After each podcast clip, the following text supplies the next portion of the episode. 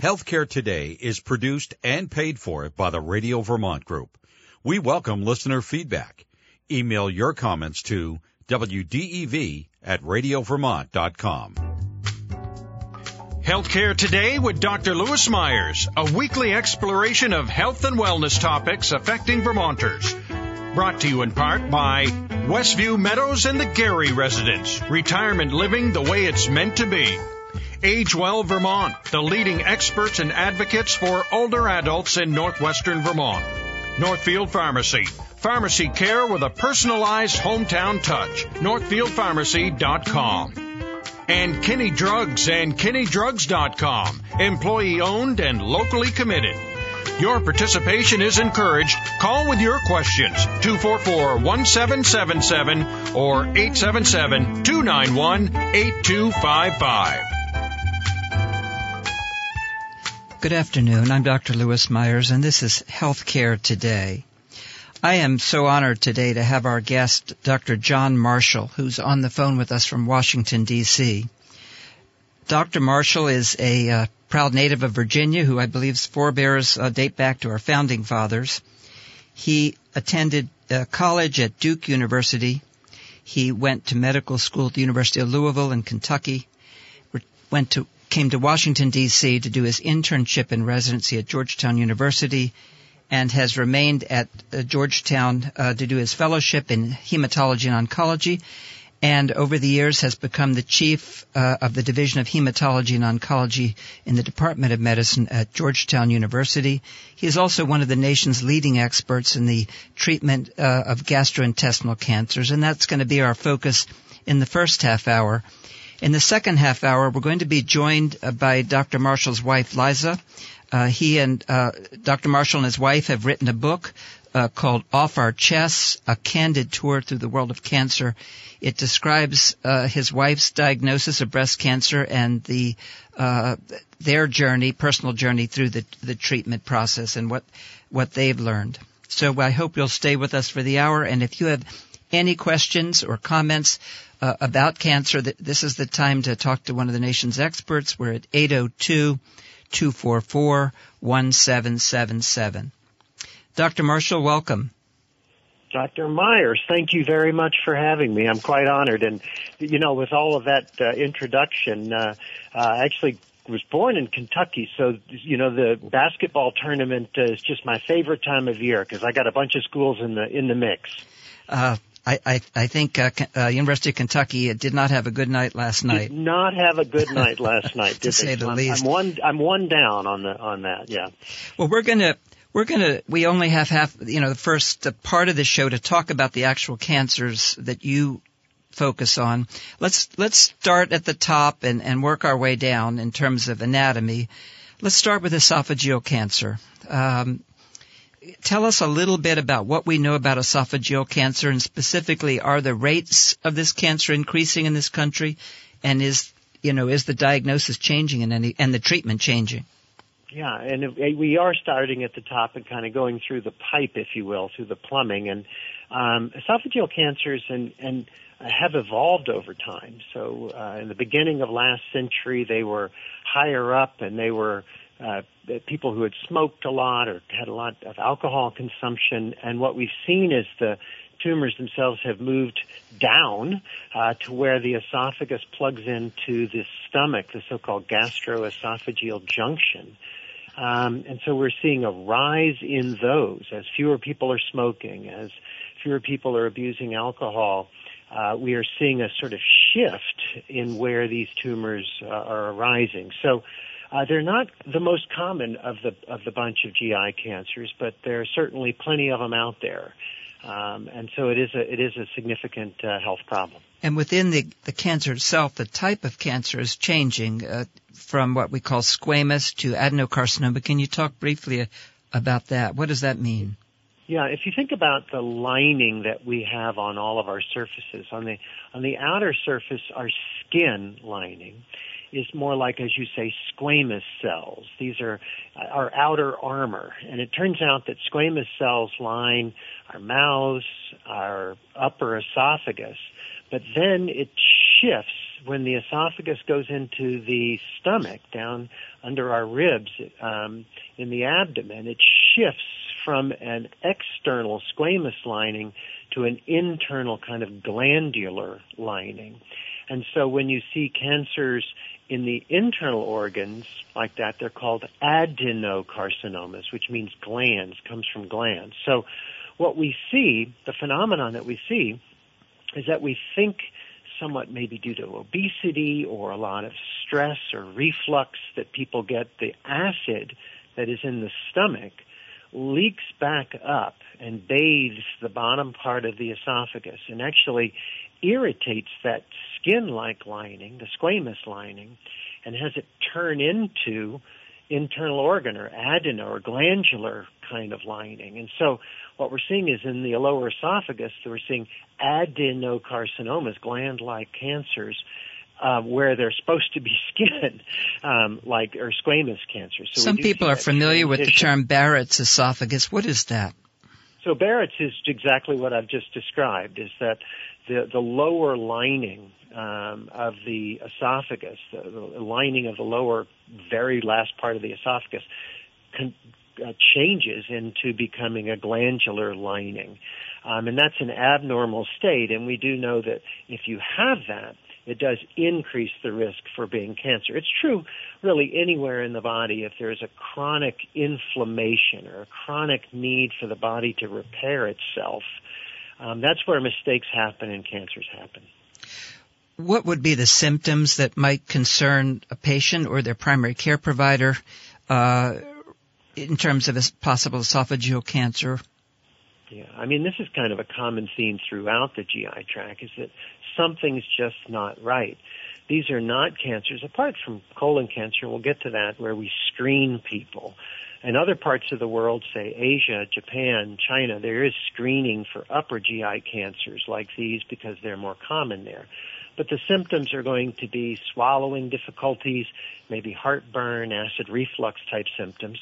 But let's face it, a lot of us have those kinds of symptoms all the time. So it's really when they become uh, persistent or worsening that you would worry about it. So, uh, particularly if people are having some difficulty swallowing or uh, food is getting caught or they're losing weight, are these common symptoms? They, they would be, yes. But unfortunately, by the time you have those kinds of symptoms, that means the tumor is fairly far along.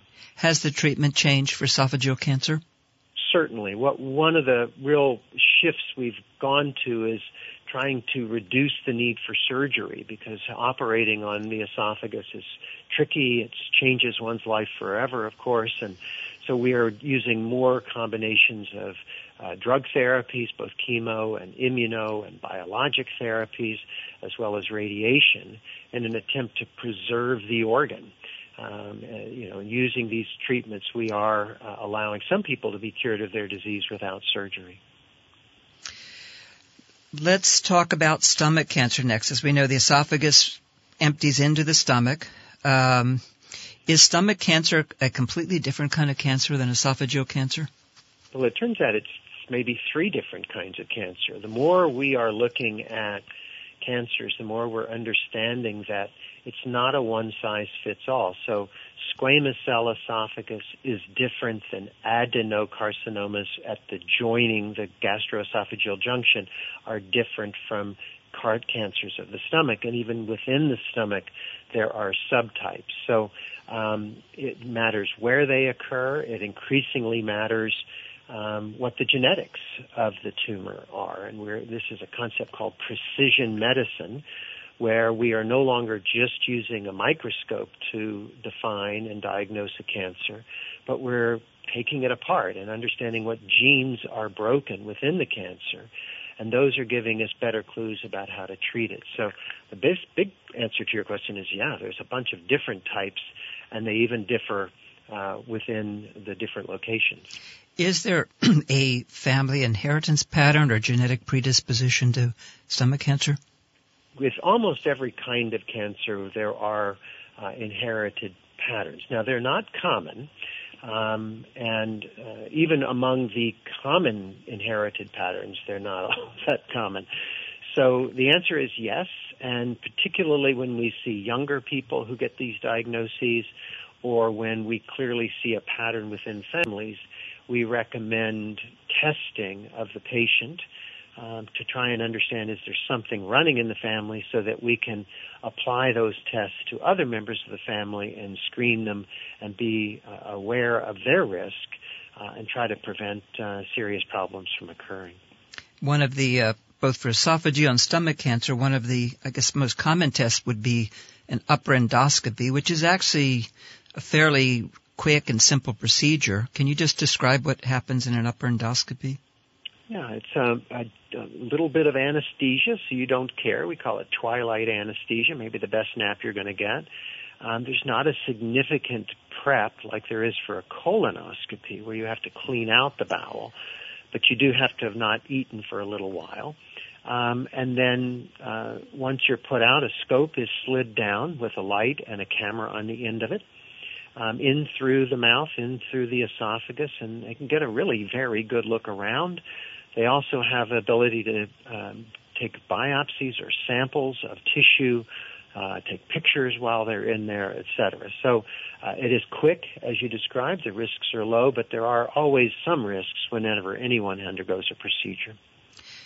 You mentioned a moment ago that uh, Asians tend to have more incidence of uh, upper GI cancers, particularly stomach cancer. Why is that? I wish I knew the answer to that. Um, we used to think we knew, but it's really fascinating to uh, look at population studies where you know you take somebody who lives in say Japan and they decide to move to let's say uh, Vermont and it doesn't take even a single generation for that person to now get the kinds of cancers that you get where you just moved to. So if I moved to Tokyo, for example, I would begin to have the same risks for Asian cancers. And so again, one of the common themes in GI cancers, and it's a really new area of science, and I think will be very interesting to your listeners, is this concept of the microbiome, the, the bacteria that live in our mouths, that live in our stomachs, that live in our colons, live on our skin, differ when we move around the world, differ when we eat different things. We are just beginning to study this and its impact on um, our different risk factors and different health problems. And so, one of the things we think is going on is that uh, in different parts of the world, we eat different things, and therefore we have different bacteria, different uh, creatures living with us as we journey through life, um, and those uh, alter our risks for different diseases. In Japan and China, they have made a uh, really concerted effort to screen people, as you mentioned. Has that reduced the risk, the, the mortality of these cancers? So this is a very big can of worms that you're opening there is about does screening really do what it is supposed to do? Um, even if you look at screening here in the United States, it's hard to prove definitively that the kind of testing we put people through um, is having an impact on overall outcome. Now, we can show we pick up more cancers, whether it's a PSA or a colonoscopy or a mammogram, we clearly pick up more cancers by doing the screening. And we, by picking them up earlier, we cure more people. But where the controversy comes, there are still a lot of cancers that our routine screening tests don't pick up, or the intervals at which we do the testing aren't, uh, you know, ideal. And so things slip through the cracks. And so uh, the answer to your question is by most epidemiologic studies, yes, we're having a positive impact. We are finding more cancers earlier by doing screening. Um, the other end of your question is, does this have a major impact on population and outcomes? That's harder to prove. Is it commonly accepted in, in the Asian countries that uh, that they undergo regular screening? Yeah, I mean, I think that is um, that is the routine for uh, uh, uh you know we always um, uh, use the citation that uh, and if you work at a Japanese company, the van pulls up, uh, and and if you if you're due for your screening, you can go out and have your upper endoscopy as part of your your screening test. But we have to remember that one of the fundamental principles of screening is that things be inexpensive, be effective, be easy to apply across a large population. And whenever there's an invasive test like this of any kind, it's no longer inexpensive. Um, it is a good test, but it has risks and it has costs. So we have to think about these uh, questions as we uh, consider our own health care here in the United States. Talk now about uh, less common can- uh, cancers, but unfortunately uh, often rather uh, severe, and that includes gallbladder, bile duct, and the appendix. Why are these? They are somewhat less common, but why are they so deadly?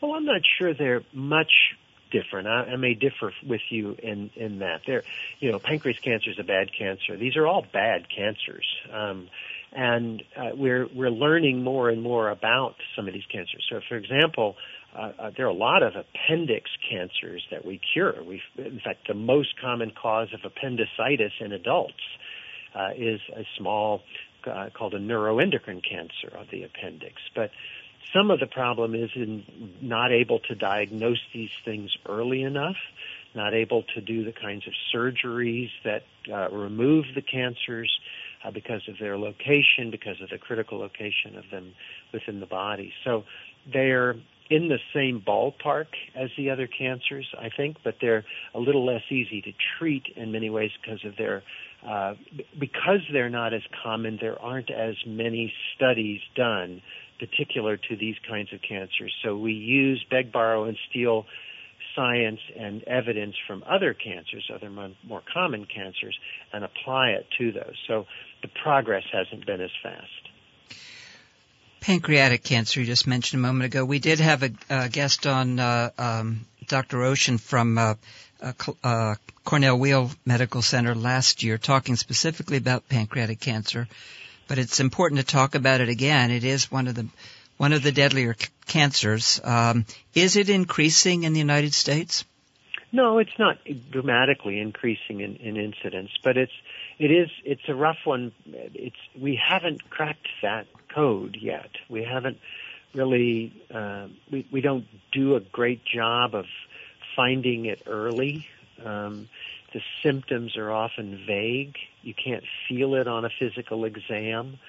Um, so you have to have done a scan on a patient really to find it. And then once we do find it, if surgery is possible, they have a very high rate of recurrence. And then on the other side of things, the medicines that we've developed for pancreatic cancer have only uh, just recently started to uh, move the bar for us. So uh, it it remains on the on, on certainly every list that I of cancers I take care of uh, as the most difficult cancer to manage. Tell us about the work you're doing at Georgetown in regards to pancreatic cancer. We do a lot in the space of what I was referring to earlier of precision medicine, of new new drug development in that space. So uh, different cancers have different molecular genetic abnormalities. Each one has its own, if you will, individual barcode for those. And some of those abnormalities are the reason why the cells are out of whack. We have to remember basically that these are our own cells. And the way I like to describe it is if somebody has gone into the fuse box of the cell and switched the switches on and off so that they're not working correctly. And so by identifying the pathways, the switches, the wiring that's out of whack, we sometimes have medicines that can restore one that's broken or often block one that's stuck in the on position. And so most of our work is involved in that. Now, the other major area of new science, new research in all of cancers is in immunotherapy, is using our own immune systems to fight the cancer. And so we've done a lot of work around vaccines to stimulate the immune system, to wake it up, to see our cancers as foreign. Um, but on the other side, we now increasingly know that our immune systems aren't broken, and in fact, we're seeing the cancer, but the cancer can put up a kind of force field to prevent the immune system, the T cells, from going in and uh, getting the cancer, cleaning it up ourselves, if you will. And so a new wave of medicines um, called checkpoint inhibitors have been developed and are widely used now um, that just essentially restore, uh, allow the immune system to see the cancer again and go in and fight it. And um, while that hasn't worked very well in pancreatic cancer, it has worked in almost all of the other GI cancers to some degree. So that's a very active uh, area of exciting research, both on the precision medicine side and the immune therapy side. Very quick question before we finish this segment. Uh, we'll be talking about colon cancer in one minute, but um, there has been some studies that suggest that when adults later in life develop new onset diabetes, that that may be a harbinger or some way connected with uh, or a warning sign for potential pancreatic cancer. What are your thoughts on that? It's true. Um, we we see people who are not otherwise at risk for diabetes, not obese, don't have the family connection to diabetes, as you say, later in life getting diabetes. And then a year or two later, we see a pancreatic cancer. And again, this is, we, you know, we don't know what's going on there. We don't know what about the cancer, the very early cancer, is affecting the gland and preventing it from doing its job um, uh, to make insulin, but clearly it's what's happening. So um, it is a warning sign. Um, it's not a reason to get a scan on every adult who's got new onset diabetes, but certainly uh, the more awareness we have about that, the more likely we are to pick it up early. Finally, let's talk about colon cancer. I know that's been an area where you've been so involved over the course of your career. Um, colon, you mentioned a few minutes ago colon cancer screening does uh, and we're all aware that uh, that it's important. Um, how important is it? I think it's really uh, a, a, critical step. Now, not every colon cancer is picked up by our normal screening, but honestly, every 45 year old, they just lowered the uh, uh, date, um, uh, the age uh, bar to 45, should be screened for colorectal cancer. And there are a bunch of different ways to do it. Obviously, the one that we most are familiar with is the colonoscopy, an invasive procedure, but the stool testing is also an effective measure for early detection. And we know that when we find colon cancer early, we cure it. And the surgery for colon cancer can be very effective. And the fear of testing and the fear of surgery and all those things are, for the most part, unfounded. Uh, very few people ever end up with what we call an ostomy. Most people go on to live completely normal lives. So um, I always wonder why so many people have gotten their PSA and so many people have gotten their mammogram, but so many people have not gotten their colon cancer screening when the impact is uh, maybe arguably better than those two uh, screening tests. Let me take a call from Bettina in, in Philadelphia while we have a moment. Bettina, you're on the air. Hello. Okay, hi. So I, I wanted to know um, about the changing or the shifting sands in terms of recommendations uh, for people as they age uh, cancer screening. So I, I noticed that there are some areas that are um, uh, touting that after age 65 mammograms aren't needed and or pap smears aren't needed and then some people are saying 70 uh, what are the factors that go into that? You know, do you have to have a crystal ball? You have to know how long a person's going well, to live. Well that's a very good question. Specifically, let's talk about uh, colon cancer screening since that's what we were just talking about. Um, Dr. Marshall, what is there an age where people perhaps should not be thinking about having to go through colonoscopies? This is a wonderful question, and I wish I knew actually the answer. So we have to remember that we're trying to apply population statistics to individuals. And, you know, somebody who's 80 years old and completely fit is likely to live to be 90, 95. And so, um, is there a chance they could get one of these cancers in that window? Certainly. Is there a chance that by picking it up, um, you'll cure it? Yes. Um, but on the other hand, would they have died from it if you hadn't done the screening? And that's where this gets really controversial. So um, the, the, the big answer to this is, and it's going to create even more controversy, is that we need better screening tests. And so what is being developed fairly quickly are these blood tests that you could go in and get. Right now you can pay, they're not covered by insurance. And they can say, well, I think you've got a cancer somewhere. And then you start looking. And that's going to create a new wave of both anxiety and, and controversy about who should be screened and when and how. So, um, uh, you know, I, I, I, there is no one single right answer. There is, there is a lot of data that says if you haven't had any polyps or any problem by a certain age, you're unlikely to ever have that. And so the need for the test go, falls lower.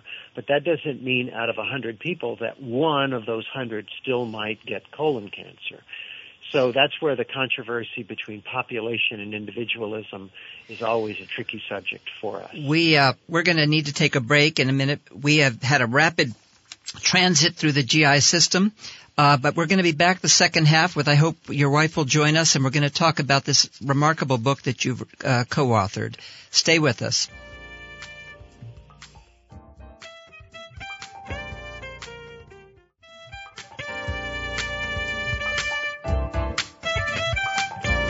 Dr. Lewis Myers back here with the second half of Healthcare Today with Dr. John Marshall and hopefully joined by his wife Liza. Uh, we're going to talk about a book that the two of you have written. It's called Off Our Chests, a candid tour through the world of cancer. And in a moment, you can tell us where we can find that book. But I should note Katie Couric, uh, the uh, longtime NBC correspondent and host, uh, calls it deeply personal, embracingly universal, a revealing glimpse into the reality of dealing with a cancer diagnosis. Cardi- uh, oncologist Siddhartha Mukherjee says it reminds us of how much we've achieved and how much remains to be done. So, Dr. Marshall uh, and uh, is Eliza with us at this point? Yes, I am. Oh, terrific. Thank you. Well, whichever of you would like to start and tell us about the gestation and the re- uh, how this book began. So they've heard enough from me. Go ahead. I'll, I'll jump in then. Um, sure. Thank you again for, for including me in this. Um, yeah, we, um, well, started with a breast cancer diagnosis in 2006, but, um, having gotten through that in, uh, about 2013, there was an article published in a local, uh, magazine, our local community magazine, and a friend of ours who is a writer and editor and, um, suggested that that we brought a sort of unique perspective to this, having read the article and been involved in our lives during that period. And um, what, with John being not only an oncologist, but an oncologist who had um, really uh, brought to light, I think, in many ways, the sort of um, the the incredible power that the breast cancer movement in particular has in the cancer community and how much fundraising they do. They bring in ten times as much um, research funds as as all the other cancers combined. And then I was ironically um, diagnosed with with breast cancer, and so uh, that was sort of a, a maybe a little bit of a come to Jesus moment for all of us. Um, and um, and and her, she had this vision that that we had we had two sort of separate but very intertwined stories to tell about the transformation in our, all of our lives, or both of our lives, and John's several roles as both a caregiver and a, as an and an and an oncologist um, in that in, in that story. So, Liza, what year was your diagnosis initially? My diagnosis was actually 2006. And that was that through a mammogram initially, or or your no, my um, my right breast swelled up. Uh, I actually did not. Uh, I had a mammogram after that and an ultrasound, um, and then actually after the diagnosis had an MRI, and it actually didn't show up on any of those things. Interestingly, it did not really show up on imaging, but um, my breast, unfortunately for me, uh, my body has told everybody there was something wrong, and and um, the biopsy did reveal um, cancer cells in my in my lymph system that did not actually even then access the primary tumor. So you started down a journey that so many thousands and thousands of women, millions, I suppose, have, uh, which is uh, treatment, um, and and obviously have done well. Um, uh, but what was it like uh, for both of you to hear that diagnosis when particularly Dr. Marshall is, is so, has to give that diagnosis to so many people over the years.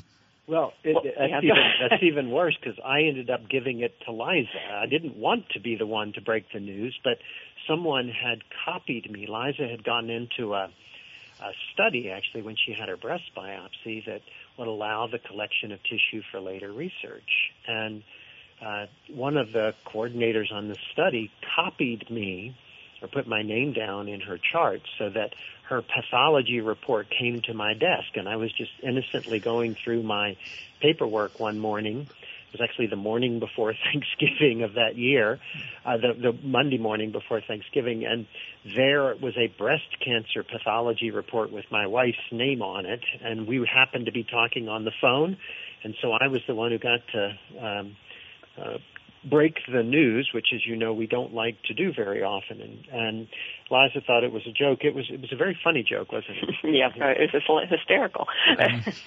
so uh, yeah, we we it, it really changed our lives on a dime in many ways. And and I think part of what we share in the book is the renewed understanding of just how impactful something like a cancer diagnosis is, not only to the individual, the patient who has the disease, but the family and caregiver and, and all the, the what we call the ripple effect uh, of, of a diagnosis like that uh, on everyone around. Yeah, I think as as physicians, sometimes I'm sure you've had to care for your patients and yet keep a certain distance so that you can continue to function when it's your own spouse. It must feel different it was very different. And in fact, it was very hard in many ways to manage that. Um, you know, I know this is, you probably have this experience too. We treat physicians. We as doctors treat other doctors. Um, we have physicians be caregivers and, you know, we all try to do our best to be, uh, play our role, if you will. And, um, so I had to learn a new role of caregiver and see the entire experience from a new perspective and one that I did not value very much before Liza's diagnosis. I sort of had a, a pretty good sympathy with the patient, but I didn't really understand the caregiver very well until I had to become one. Um, and Liza, I always call her my secret shopper. She she taught me a lot about our business of healthcare uh, by um, walking together with me through her journey. By the way, I might take just a moment. Uh, we know that the actor William Hurt uh, passed this week, died this week. He was in a movie in the early 1990s called The Doctor, and I, I would recommend it only because it dovetails with what we're talking about. He plays a actually fairly arrogant phys- uh, surgeon in the movie who then develops cancer and becomes a patient himself. And that the theme of that movie too is uh, uh, seeing it from a completely different perspective. Um, and, and, that's not to suggest you're ar- arrogant, Dr. Marshall. You're oh, no. just, just the I, opposite I of that. was, but I, I, I learned some lessons for sure. Yeah. I think we all have an arrogance that uh, that makes us uh, that humbles us when we go through it. And and to be honest, one of the themes of, of our book as well is the post experience and then continuing to deliver cancer care knowing better what it was like yeah. to hear those messages and sure. to be delivering those messages and trying to do it um, I, I really lost that objectivity and it and it, it did wear me out to a point of uh, uh, needing to take a break to avoid real serious burnout. Well, that's uh, that's in, that's very uh, interesting uh, and and important to know. Um, Liza, what were some of the things that surprised you as you went through this process that that you had not expected? Well, I think the sort of two components are probably related, but that I found, I think, most surprising um, you know, can, cancer treatment, at least in, many versions, is a full-time job, and I I hold just such great admiration for people who continue to hold down full-time jobs while going through cancer treatment. It's just you know not only the you know being there all day for for one's treatment, but then uh, the related piece of this, which was a surprise to me, is you know how many other things happen to you physically during that? You know you know there's some things that are obvious that are listed on the side effects that you expect you know fatigue and nausea and hair loss and things like that. But i had a variety of other um you know just they were relatively minor issues but required a visit to the you know the gastroenterologist and required a visit to the eye doctor. And you know, again, there was half a day spent sitting in a doctor's office or, you know, getting there and sitting in the office. So I think recognizing how much um, cancer treatment, not again, not not only physically, but just of, of your time takes. And then I think you know also um, there's you know, I, I keep referring to this in, in things that we've been doing recently. Somebody mentioned to me that um, that can, that she had heard somebody had told her that cancer is a badly wrapped gift, which I think is just such an incredible way of putting it. And I do think you know, trite as it sounds, that when you come out of a cancer experience, um, you really do see the world as, as a patient. You do see the world in a different way, and you do. Uh, you know, my family teases me that I've I've lost that. There is that ability to to dismiss the trivial things in life, and maybe I've lost that a little bit being 15 years out. But I do recognize how how lucky I am to you know to have another birthday to to you know just see the world every day and to be a part of it even when some days it seems harder than others. And Lewis, it is Liza's birthday today. Oh, so it, well, you're spending your birthday with us. I'm doubly, triply honored. Thank you. uh, happy birthday. Um, we did have a, a wonderful guest on uh, last fall who who is now six or seven years out from her ovarian cancer diagnosis. Um, uh, treated in Boston, and uh, she had some of the same things to say. And she also noted uh, two two uh, components that were very helpful to her. One was a cancer navigator, which I think is a relatively new position or person in the hospital, and the other is the support groups uh, specifically for uh, people who are uh, have ovarian cancer. Can you talk about either of those? Uh, yeah, well, I think that you're right. The cancer navigator thing, at least at Georgetown, was was not in existence. But I and John, I will, you know, you may want to talk to this, um, speak to this. But John has that's something he's worked really hard to get incorporated in um, at his cancer center after my treatment, and somebody who can do a lot of the things that that everybody just did for us. I mean, the physicians and the nurses because they knew us handled a lot of the scheduling and the and you know just making the road smoother and making sure we understood things um, before we got into them. I mean, and again, understanding that we had a both of us had a more sophisticated knowledge probably of cancer than a lot of people that walk through that door. Um, as far as cancer support groups, I'm actually was involved with a group before I ever got a cancer diagnosis through John. Um, that's a local nonprofit that provides uh, we provide a variety of things, cancer support or um, groups, uh, mind body programs, education programs, and social events for both pa- cancer patients and caregivers. And I have continued to be involved with it with, with a different, again, perspective since my diagnosis of recognizing how many people don't have um, the kind of support that I did and or you know have it but need something different. Uh, need need somebody else who is specifically going through the same thing you are going through to sit and talk with. And um, and again for caregivers you know that's that's I think in many many cases they tend to be neglected. And they are going through their own things, to, which they cannot discuss with their partner generally. I mean, it's just like you can't turn around to the patient and say, you know, gosh, I feel really terrible. You know, I'm really depressed or worried. Um, you know, they have to keep so much inside. So I think um, I, I really feel so strongly about about support groups, both disease specific and um, and broader. If I could go back to the navigator, just to add to, to Liza's comments, I mean cancer care is so complicated and it is a big team that takes care of folks. And I've, I've come to the recognition that it is hard to deliver really high-end cancer care in out in the rural parts of our country. It really needs a centralized access because you need all sorts of different kinds of surgeons, oncologists, radiology machines, radiation machines, interventional radiology, etc. And so you need this big team, and cancer care is delivered uh, in multidisciplinary teams. And so even we within the healthcare system have to coordinate around an, a, a given patient.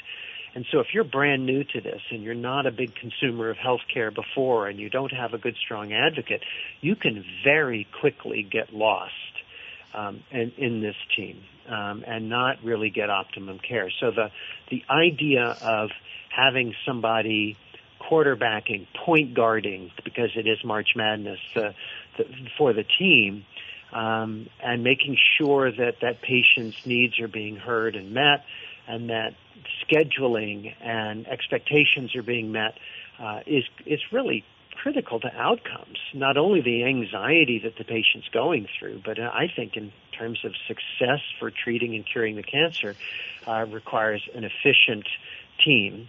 Uh, to do that, and without the navigator, it really doesn't work well. You bring up an important point, and one that we've talked about in this show, or I've brought up, and with various topics that we've discussed, and that is whether or not uh, sort of deciding between go, uh, going to a center, quote unquote, center of excellence, which often is a university type academic center, or uh, relying on community physicians or specialists. Um, so you, I think what you're saying is often, particularly with cancer, perhaps uh, that having that highly trained team that can be found at these tertiary centers is important.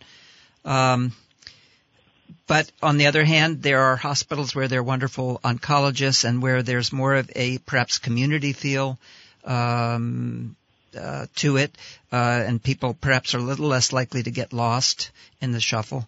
Um, what are your thoughts? I, I, you described it perfectly. I think uh, I'm in, in always impressed. I do spend a lot of time with our community physicians, um, going to visit, do education programming together with them uh, just remarkable uh, quality product out in our community. So I think um, uh, they should they earn every right to be very proud of what they do and uh, can with limit more limited resources or lo- more not resources but access to specialists if you will deliver a very high quality but there are some times when cancer care really should be given um, in a more centralized uh, uh, place just because of its complexity and specialization. I mean, Liza was being seen initially at Georgetown Hospital, my hospital. Um, and as I tell all of my patients, I think you, if you should get another opinion somewhere else. And so she sort of did the reverse and went to see somebody in our community, a good friend of ours, but but uh, in the community, uh, because you know, it, it had a different feel. And maybe Liza, you'd want to comment on that a little bit. Yeah, no, it was. um it was a difficult decision. It, they were very different feels. I, you know, Georgetown in many ways for me is home. We had both our children there, and I grew up in the Washington area, and so I have been seeing doctors there for years, uh, even before John was there. But, um, but for that same reason, everybody there knew me, and it, you know, it felt a little. Um, sure that was your Almost, community you know, hospital, really. Yeah, it was right. In many senses, it was.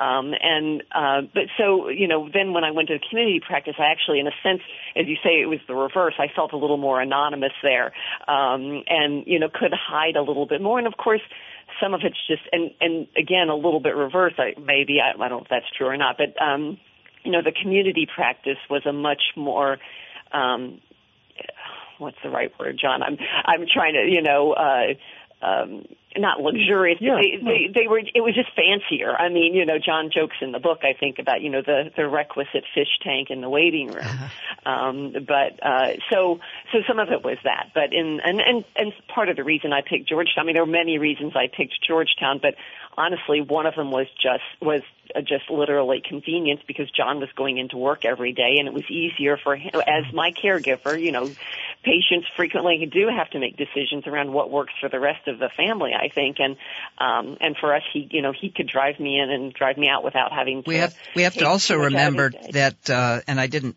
mention this, but of course research studies that often right, the research right. studies are taking place at more at academic centers, not always, but right. but uh, and, and uh, getting into a research study, partic- not only helps the overall increase in knowledge, but if you have a cancer that's very very difficult to treat and where the usual treatments are not a great option, uh, getting into a research study could be life saving. So I always encourage patients to be open to that, to talk to their primary care or their oncologist and, and ask if there are any research studies within a general geographic area that they might uh, qualify for.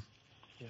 And I want to leave. I want to put one more comment on this team concept because I think it'd be very interesting to your to your listeners, and that is if if you get one thing, what, like your surgery done at one hospital system and your scans done at another hospital system, et cetera, that actually, while it might be convenient for you, is not the best care. So if you do pick a team, my guess, my recommendation is to go all in with that team because they just, they coordinate better, they plan together mm-hmm. than trying to connect the dots between our ever increasing hospital systems. Yeah. Absolutely. So, as a kid, you, of course, some of the, a lot of the book, I think you, you talk about becoming a, a caregiver uh, Dr. Marshall, what were the challenging aspects for you in terms of being well, I was caregiver? bad at it, although lots oh, that's I was better at it. um, well, you know, uh, the, the traditional role of caregiver um, is one who advocates, takes notes, you know, researches, pushes the healthcare team to, you know, on behalf of their their, their patient, if you will, uh, their loved one. And um, I I did the note taking and the like, but because I kind of knew too much, I had trouble, and and Liza and I have this kind of relationship. I knew that in the end, she was going to be the one to make the decisions, and so I couldn't really coach too much. I didn't want to coach too much. I felt awkward um, in that situation. Um, so I could provide information. I could be a resource, but in the end, it needed to be Liza's decision. And that line of uh, it, it was a little different for me, I think, than it is is for others. Um, where, you know, if I was if I was a doc, if, if if Liza had a problem that I wasn't that familiar with, then I would have sure. dug in and done the research and and been that sort of nudge. And I imagine seeing the the side effects uh, on a daily basis at home has, as you said earlier, has just simply increased your empathy for what patients are going through. Yeah, that was Liza always said. If I if I have a question, I'll ask you in the middle of the night instead of calling the whoever's on call. Right. Liza, uh, let me ask you. We just have a couple minutes left, but uh, this amazing statistic that that you mentioned that uh, breast cancer uh, support groups uh, have amassed ten times the amount of funding uh, that all the other cancers combined. Why is that? Uh, do you think? And and and what lessons can can other people with other kinds of cancers learn? Yeah, well, I you know, breast cancer has been a, just a remarkable marketing um, juggernaut in many ways, and I think uh, you know John and I disagree have disagreed about this perhaps in the past, but you know I think a lot of that has to do with the fact that um, that women's health care for so many years. You know, studies were done only on men. I mean, not just, I mean, breast cancer, perhaps not, but really, you know, tre- uh, research studies across the board were really focused on on white men, and um, and I and treatment for breast cancer was quite radical and and really didn't take the concerns of women into account. I think, and so I think a lot of that is a reaction to that, and a, and a, and a well deserved reaction to that. That women um, you know, finally had had enough, so to speak, and, and, and banded together. Yeah, it may have dovetailed to some extent with the women's movement itself.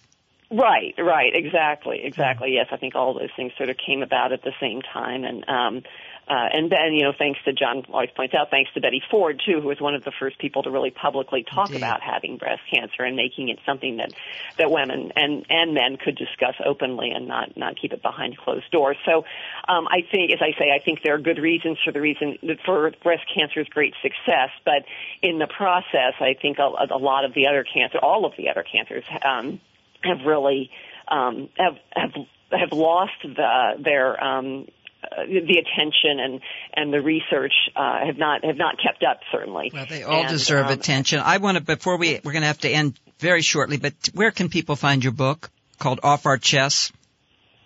Uh, it's well, um, it's available everywhere. Basically, Amazon, Barnes and Noble, uh, Bookshop, which is the indie independent bookshop um, website. All of those are carrying it. There is an uh, ebook version, It, and it. It has gotten national audiobook. attention. I want to thank you both for writing the book, for sharing your story. It's it's really inspiring, and thank you so much. And happy birthday, uh, Liza. Thank you. Thanks so Um, much for having us. Oh, I, it was a pleasure and an honor. Uh, I will be away next week, uh, but we'll look forward to talking to you in two weeks. Until then, please be kind to yourselves, be kind to others.